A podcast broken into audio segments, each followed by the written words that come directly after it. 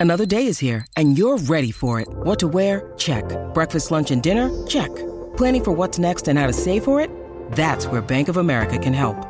For your financial to-dos, Bank of America has experts ready to help get you closer to your goals. Get started at one of our local financial centers or 24-7 in our mobile banking app. Find a location near you at bankofamerica.com slash talk to us. What would you like the power to do? Mobile banking requires downloading the app and is only available for select devices. Message and data rates may apply. Bank of America and a member FDIC. When you need mealtime inspiration, it's worth shopping Kroger, where you'll find over 30,000 mouthwatering choices that excite your inner foodie. And no matter what tasty choice you make, you'll enjoy our everyday low prices, plus extra ways to save, like digital coupons worth over $600 each week. You can also save up to $1 off per gallon at the pump with fuel points. More savings and more inspiring flavors make shopping Kroger worth it every time. Kroger, fresh for everyone. Fuel restrictions apply. Welcome to the New Books Network.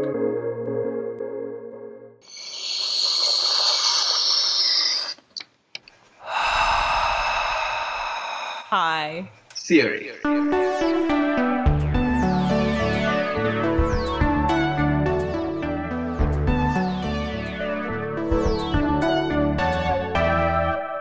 Welcome to High Theory. In this podcast, we get high on the substance of theory. I'm Kim Adams. And I'm Saronik Bosu. We are two tired academics trying to save critique from itself. Welcome to High Theory. I'm Saronik, and today we are talking with Olivia Stowell about reality TV. Olivia, would you mind introducing yourself? Of course. Hi, everyone. My name is Olivia Stowell. I'm a PhD student at the University of Michigan in the Department of Communication and Media, where I study reality television specifically, also television more generally. And I'm particularly interested in questions surrounding identity, race and ethnicity, and also genre and narrative. And Olivia recently edited a brilliant cluster of essays for the Post45 Journal on dark academia which is how we met. Which is how we met. So let's just jump on right ahead. I'm sure everybody, the nation wants to know what the heck is reality TV? Yes, you know, everyone is itching to hear the answer to the question. And I think that the question, what is reality TV, sounds really obvious. Like it doesn't seem like a real question almost.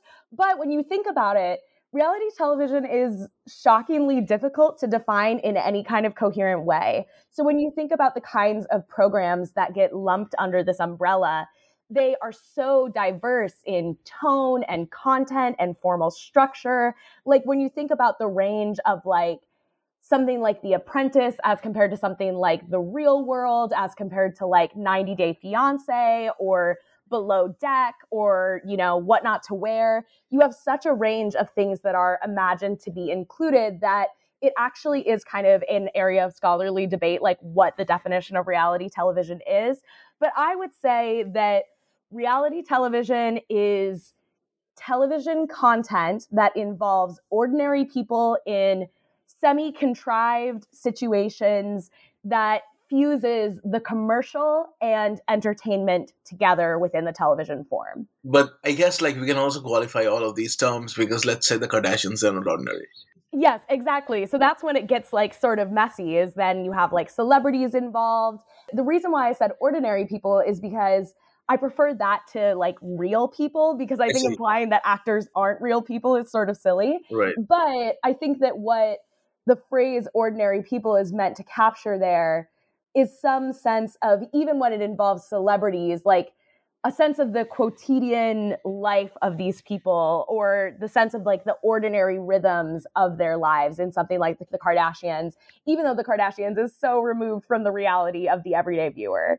Yes, yes, they are. You know, before we move on, could you give us a very brief like overview or like a history of reality TV in the US and how did we arrive at this Kardashian moment, which is, you know, for all intents and purposes, this kind of zeitgeisty thing that, you know, everybody knows what it is. Yeah, absolutely. That's a really good way to think about it because even the genesis of the genre, if you can even call it a genre, is sort of messy. Like in the scholarship, you'll find people placing the origin point of reality television at something like Candid Camera, which comes out in like the late 40s, early 50s, and other sorts of programs like that. On the other hand, a real kind of like watershed moment for the genre happens in the 70s with An American Family, which was a PBS documentary about like a particular family's life. But both of those things are pretty removed from what we would think about with the genre today. And another key touch point prior to the era of reality TV today would be in the 80s with Cops and America's Most Wanted, where you have television that's about the police essentially and like the everyday workings of the police, which obviously there's a lot of issues and problems with that. So those I would say are kind of the the forerunning moments. You have candid camera, which is the invisible camera situation. You have an American family, which is when this documentary aspect of the form gets really folded in. And then you have things like cops, where it's sort of like the everyday rhythm of a profession, right? And I think that all of that coalesces in what I would consider to be the like genealogical point for reality television today, which would be the real world in the 90s, which I don't know if you've watched the real world, but it's a time. But the real world was sort of this moment where reality television becomes like it explicitly engages social issues. There's the sense of the kind of trashy drama, which was maybe missing from the earlier iterations of the form. Right. And then you have kind of the explosion in 1999 with Big Brother and 2000 with Survivor of the reality like competition or social experiment form. And I think that that is the real sort of I guess like the the the ground upon which contemporary reality television rests would be I would say on like the real world Big Brother and Survivor because all of those forms are very much about the semi-contrived social micro dramas that occur when you have a collection of often young, attractive American people, usually, although not always, from various walks of life, various backgrounds, together in this artificial situation that is designed to create drama for them. How do we use reality TV? I think there's an interesting question there of like, who is we? Like, is we their academics? Is we the general audience? But I think when I think about reality TV as someone who is both someone who enjoys watching reality TV, but also someone who is professionally invested in understanding what's going on with reality TV. I think there's, on the one hand, the obvious use, which is the use of entertainment or the use of distraction or the sense of enjoyment or pleasure in some way. And I think that that form of engagement with reality TV is a totally valid form. Like we continue to watch things like Love is Blind or The Kardashians or whatever because it fulfills some kind of socio historically situated desire for that kind of content, right?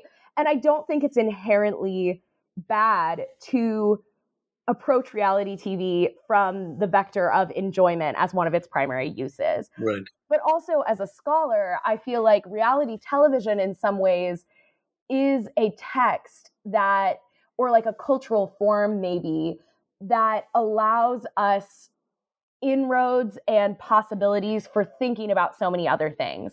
Like reality TV indexes so many aspects of contemporary life. It almost always indexes a sense of living under surveillance. It almost always depicts life under like neoliberal ideology formations. It engages with, you know, the idea of the American dream or the possibility for you to make yourself over and become successful or the possibility of the ordinary person to enter the field of celebrity.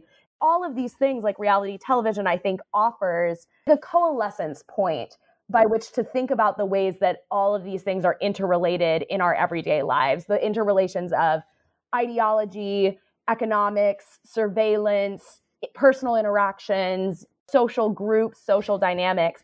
It gets at all of those things. And I think that that actually is part of the pleasure of it too, whether or not that pleasure is explicitly felt by the viewer or more submerged. I think part of the pleasure of what the form offers is something like a depiction of something adjacent to the real, but in a way that feels low stakes or that feels pleasure driven. And I think that there's this quote by the scholar June Deery where she talks about how one of the primary claims to realism that reality TV offers is that it offers a depiction of the entanglement of the commercial with everyday life.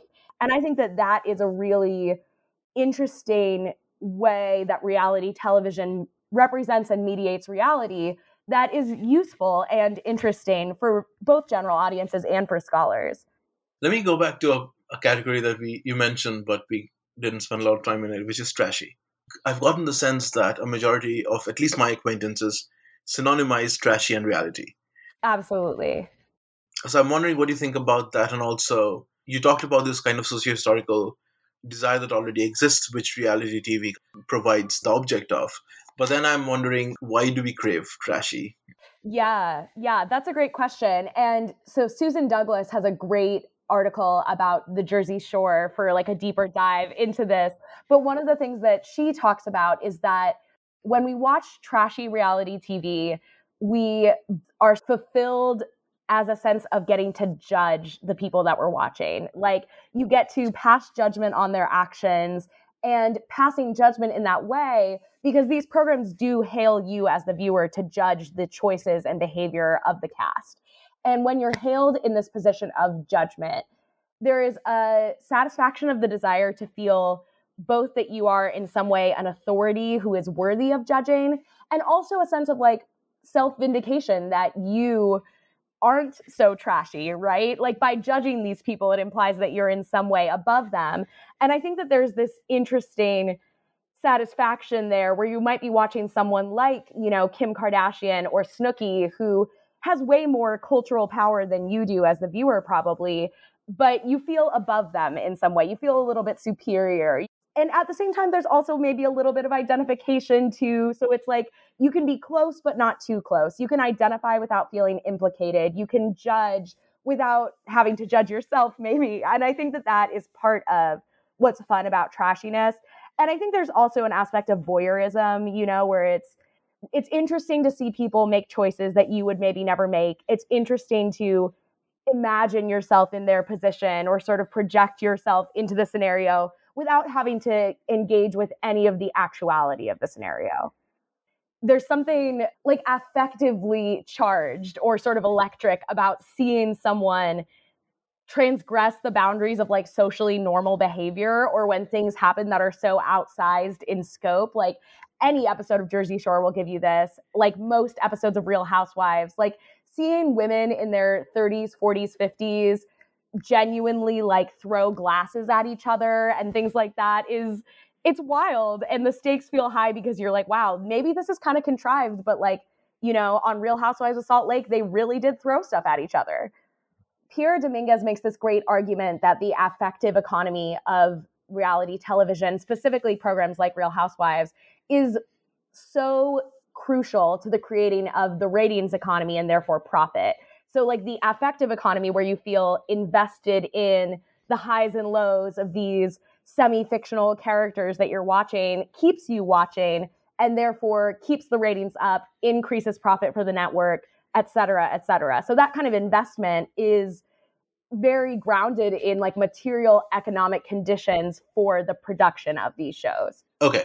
Possibly the most ridiculous question is how will reality TV save the world? It won't. That's my position. I don't think it will.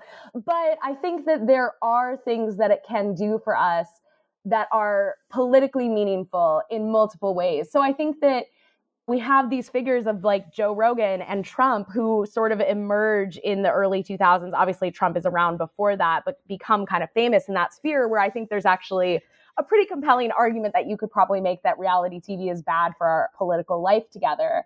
But on the other hand, the restorative or helpful role that it played during the pandemic, where there's a sense of comfort or connection across space and time or community in a viewing audience, that I think those things could lead to valuable ends for making a better world together in some way. And I also think that going back to what I was talking about earlier about how reality television coalesces so many aspects of our lives under late capitalism, I think there is almost something valuable in the way that reality television lays bare these kinds of conditions, like the conditions of surveillance, the conditions of the dramas of trying to make yourself an ideal neoliberal subject. These programs make those kinds of tensions very explicit. And I think that there's some ways where that could also then be palliative. Like it reminds me of that Baudrillard quote where he talks about how like Disneyland exists to make us think that society is real. Yeah. yeah. And so I wonder if there's maybe a danger to the line of thinking that I posed where you might be like, well, if reality television is making something like surveillance explicit, does watching reality television then make us feel like we're not being surveyed in our day-to-day lives? Right. So I think there's the possibilities of both there, right? Like it could be the case that reality television is making these contradictions and these tensions felt and real and dramatized and mediated and might call our attention to them. Or on the other hand, it might then also numb or dull us to the way that those same tensions are playing out in the register of our daily lived experiences. So, reality television is not going to save the world, but I think it could play a part in some ways that our political consciousness develops. Olivia, thank you so much for coming to High Theory and talking about reality TV. Thank you for having me. I love talking about it with you. I feel like we could have gone on and on. Yes, absolutely. And thank you for listening to High Theory. If you like our podcast, please review and subscribe wherever you get your podcast fix. Saronik Bosu and Nathan Kim manage our social media presence. Julia Irion Martins edits our transcripts, Owen Quinn composes our theme music, and Kim Adams and Saronik Bosu edit our audio. You can also find us at hightheory.net. We hope you have a highly theoretical day.